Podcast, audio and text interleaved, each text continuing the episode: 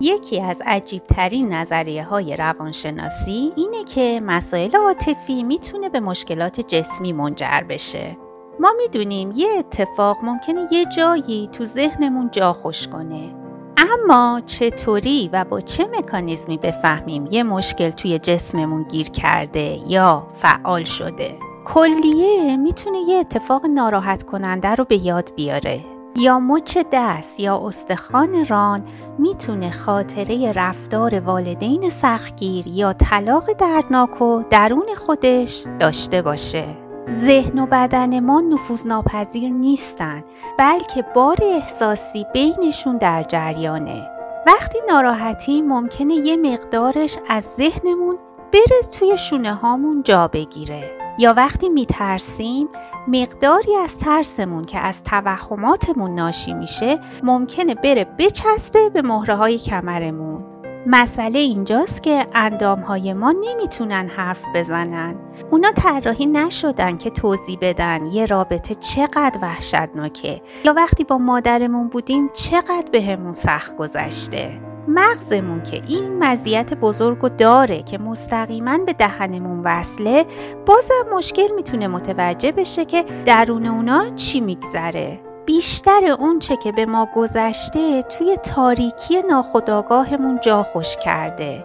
اندام های ما به نوبه خودشون نمی‌تونن شرح حال روان ما رو بنویسن. اما اونقدر هوشمند هستن که نذارن یه چیزایی هم از دستشون در بره. اگه راه ابراز احساساتمون بسته بشه ممکنه راهی جز دادن پیام های خاصی از طرف بدنمون باقی نمونه. نکته اینجاست که تحمل درد جسمی سخته.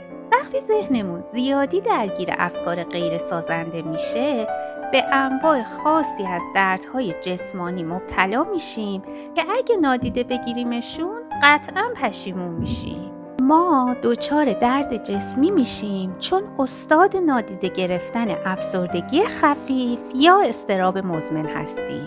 اما وقتی روانمون دیگه نتونه بی توجهی به عواطفمون رو تحمل کنه ممکنه دچار کمردرد بشیم که نشون میده قطعا یه مشکل جدی وجود داره. شاید میدمون اون مسئله که ذهنمون نمی‌خواد در موردش حرفی بزنه رو میگه. یا شاید صدای کلیه هامون در بیاد. در هر صورت اونا دارن با زبون بی زبونی از مسائلی حرف می‌زنن که هیچ وقت به زبون نیاوردی.